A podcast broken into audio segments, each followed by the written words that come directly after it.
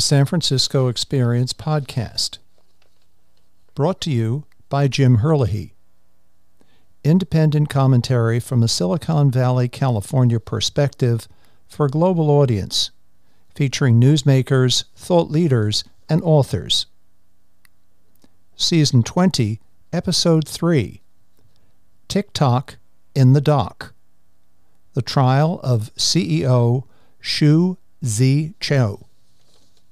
When the chair of the House Energy Committee, Cathy McMorris Rodgers, gavelled the hearing to order on Capitol Hill this morning, TikTok CEO Shou Zi Chew looked poised, confident, and ready for his moment in the spotlight. The 40 year old Singaporean native is a near perfect profile of a global millennial executive. He's based in Singapore he completed his undergraduate studies at University College London in England, which is the higher education destination of choice for well to do Singaporeans. From there, he headed to Harvard Business School and was recruited by Goldman Sachs Group. After Goldman Sachs, he joined a venture capital group in Asia doing deals. He was named the CFO of a Chinese smartphone giant called Xiaomi when he was 32 years old. In 2021, the founder of ByteDance, Zhang Yiming, tapped him to be the CFO of ByteDance and subsequently installed Chew as the CEO of TikTok. Along the way, he completed his two and a half year compulsory military service in Singapore and remains as a reservist until he is 50 years old. While at Harvard, he met his Taiwanese American wife. They live in Singapore, though TikTok is based in Los Angeles, and he travels frequently between Singapore and the United States. He bridges Western and Chinese culture effortlessly and seamlessly. So, with poise and aplomb, he waited for the chair to make her opening statements. And of course, he was probably expecting the usual Capitol Hill pleasantries, which are the norm in such hearings. However, Chairwoman Cathy Rodgers aggressively went on the offensive. She all but said TikTok is controlled by the Chinese Communist Party. She dismissed the U.S. firewall that TikTok is putting in place for its American users, and that's called Project Texas. She said that TikTok would never accept American values, and further, that the platform should be banned from the United States. She set the tone for the four hour hearing that unified both Republicans and Democrats. And that's quite a feat these days to bring the Democrats and the Republicans together on any one issue. But this particular hearing and TikTok and banning of TikTok brought the Democrats and the Republicans together. Her vitriol was marked. But it was only later in the hearing that another committee member played a video which had been on TikTok for the past 41 days. And that video was incendiary. It shows a loaded automatic handgun firing off six rounds against a picture of Chair Cathy Rodgers and mentions her by name and the date of today's hearing. Chew was apparently unaware of the video, and he was thrown off balance when he first saw it, as everyone was. Of course, he assured the committee it would be taken down immediately. But the fact that he had not seen it before seemed to underscore the suspicion that many committee members had that he doesn't have his hands fully around the behemoth that TikTok has become.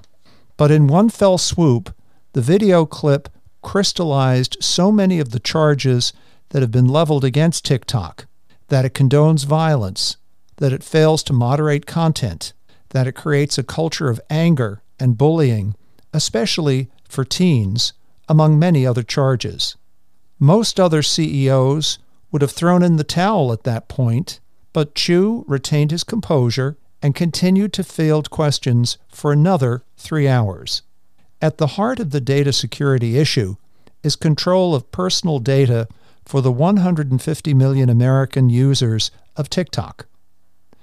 To address this concern and to assure the U.S. Congress that the Chinese Communist Party will not have access to such a rich trove of personal data, TikTok has devised a plan to bring onshore all U.S. data storage.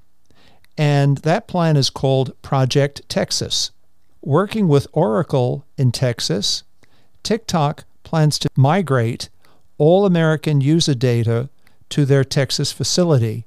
And that facility will be managed by U.S. personnel. And ByteDance, and therefore the Chinese Communist Party, will not have access to it, according to Chew. Legacy data located in other locations will eventually be transferred to the new Project Texas facility. But Chew's assurances fell on deaf Republican and Democrat ears alike. In essence, they have little faith that this Texas fortress of TikTok user data will be safe from Chinese Communist Party surveillance. And that was not the only fail in distancing the U.S. operation of TikTok from the China operation. The algorithms for TikTok are considered by the, the Chinese Communist Party to be proprietary to China, and they will not issue an export license to send them to the United States. Child safety was another bone of contention for the representatives. Several examples of blackout dares, body shaming, fentanyl drug pushing, and child trafficking were also ascribed to TikTok. Chew's dispassionate assurances of controls to curb such excesses were largely dismissed. Section 230 of the Communications Decency Act was mentioned many times. In short, that section prevents social media companies from being sued over user generated content. TikTok amplifies potentially harmful content, and a groundswell of support to limit or to repeal Section 230 is a very strong possibility. And of course, that would have an effect right across the social media industry, not just for TikTok. And Congress members were effective time and again in linking TikTok to China and the China based ByteDance parent, despite Chew's efforts to distance TikTok from ByteDance. By the end of the hearing, Speaker McCarthy was quoted that he would consider a ban on TikTok. Already, the United States, the UK, European Union, and Canadian governments banned TikTok from government issue devices. Chew was assailed with complex questions, and then the questioner would demand a yes or no answer.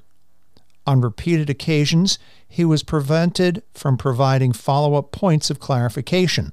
The tone of the hearing was accusatory, and it was clear that all the committee members had made up their minds before Chew even opened his mouth. When Chew tried repeatedly to state that TikTok's policies and practices were the same as other social media companies, he was ignored and again dismissed.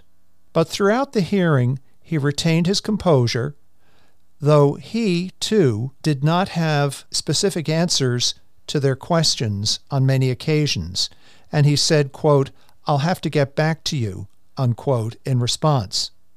It was not a good look. Either he does not know TikTok at a granular level, or he had been coached to avoid specific answers by the cohort of attorneys and advisors who were seated behind him. The hearing was a car crash for Shou Chew. Congresswoman Anna Eshoo from the San Francisco Bay Area said, quote, I find it preposterous that China has no access to TikTok user data, unquote and she likely spoke for all committee members when she said that to Mr. Chew. Today's hearing leaves TikTok's future in question. The sources for today's podcast include the C SPAN congressional hearing, The Wall Street Journal, and Bloomberg News.